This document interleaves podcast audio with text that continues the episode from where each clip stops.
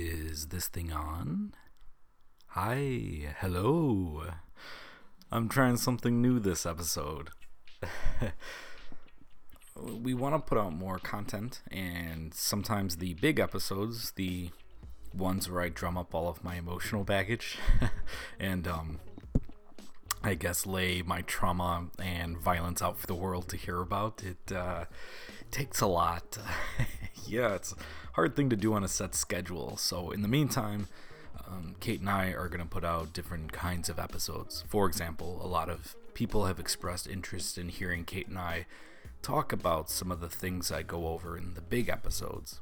So there will be Kate Pat chats in the near future. Name pending. Keep a lookout for those. The other type of episode we are experimenting with is this one, where I take a question that was sent to us via Instagram or email and I try my best to answer it. Feel free to email us with your questions at bruiserspodcast at gmail.com. I almost forgot our email. Uh, or slide into our DMs at at bruisers.podcast on Instagram. So we are going to do this in one messy, unedited run. Maybe I will add some snappy, royalty free jazz music to this later on. Anyway, let's go. Our question of the episode is from Ricky. So thanks for reaching out, dude. Appreciate ya. He asks, What kind of martial art is best for self defense on the street?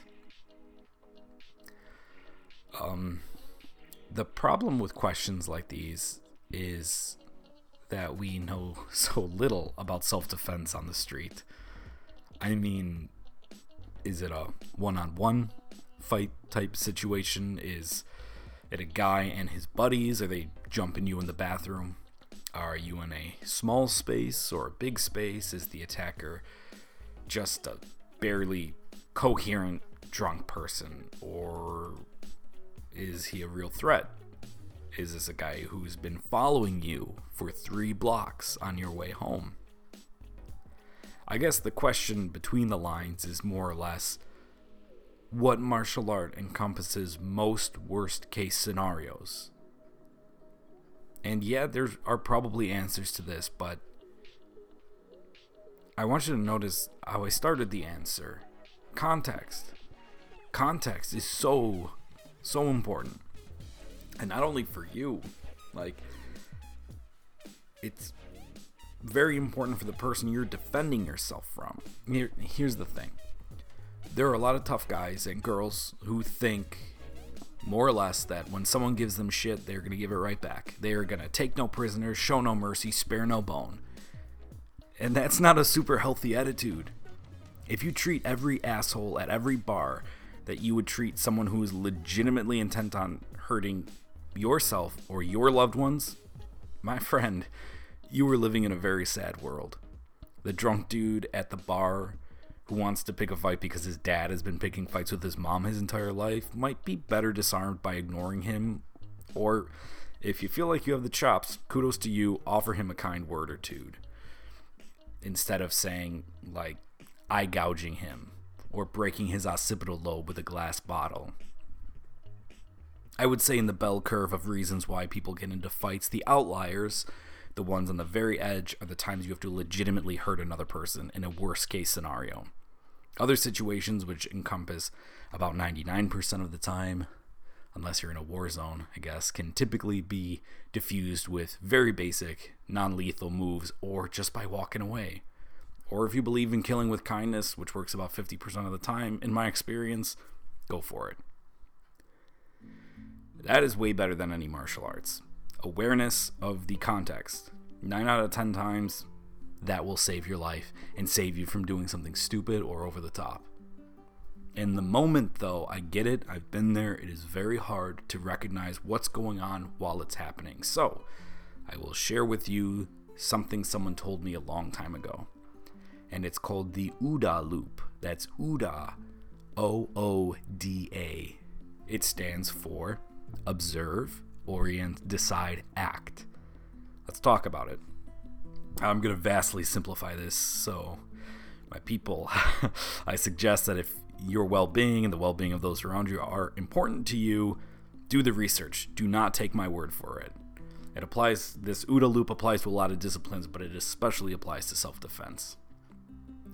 So the first O is observe. And what does that mean? It sounds easy, but it means to see. But it also means to use your other senses to let you know what's going on.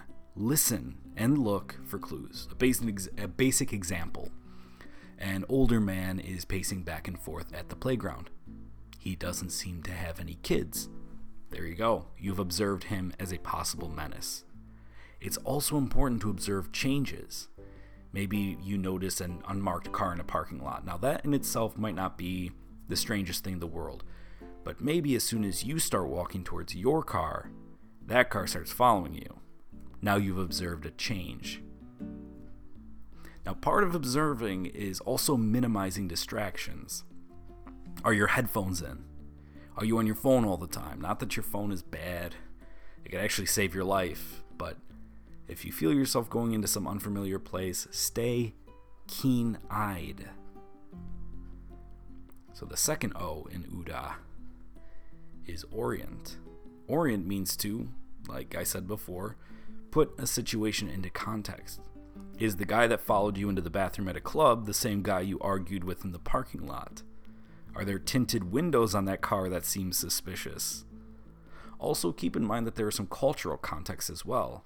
Even from neighborhood to neighborhood, some behavior may be okay. Where I live in the city, for example, it's common for people to walk the river trail at night, even in, you know, black hoodies and dark clothes, even though it's unlit.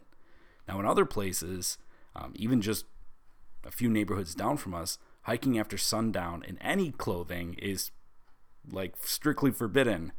So in one area it seems suspicious, in other areas it doesn't seem that bad. Those are just neighborhoods that are blocks from each other. Anyway, orient any way you can. Then decide. And it's exactly what it sounds like. Set a goal. Know what you're doing. Now, not every self defense situation ends in a flying kick. This isn't Mortal Kombat. Sometimes the goal is just get to my car or get to that group of people and tell them that I'm being followed. Goal orientation is super important. Yeah, sometimes the goal is something violent pepper spray this guy and run like shit. Or, oh no, he's gonna hurt me, I'm gonna punch him in the throat. This should give you a clear objective to avoid confusion and panic. The last thing you want to do when all your brain cells are firing off at once is to try to do too many things. Think of one goal and decide on it. Um, lastly, is act. Do what you set out to do. Now, here's the caveat acting doesn't immediately resolve the situation. Your goal might be leave the area of danger, but the situation might change. Your attacker has stepped in front of the only exit. At this point, uh, start again. Observe. The attacker is in the way. Orient. I have my phone. I have my keys that I can use as a weapon. There are people in the next room, so I can scream. Decide, create a new goal, act again. Look, to answer your question, we all want to kid ourselves into thinking that one martial art is going to save us from the worst of humankind, but the thing is, violence is too big a matrix to codify. Even the OODA loop isn't going to get you out of every situation. But that doesn't mean that training or no, awareness and preparedness aren't some of your greatest tools. If you want further reading on this, Meditations on Violence by Rory Miller is a really interesting read uh, about these kinds of situations. Anyway, I hope that answered your question. The short of it is before even thinking about what martial art is most applicable on the street, get a good head on your shoulders. It just might save your life without ever having to throw a punch or a kick. I hope you like this uh, new episode type. Keep your eyes peeled on the new content, and if you have any questions you'd like me to answer, email us at bruiserspodcast at gmail.com or find us on Instagram at, at bruisers.podcast. I am going to now listen to this episode, like I said, completely unedited in one run through, and I will probably cringe. This has been Patrick. Stay safe, everybody.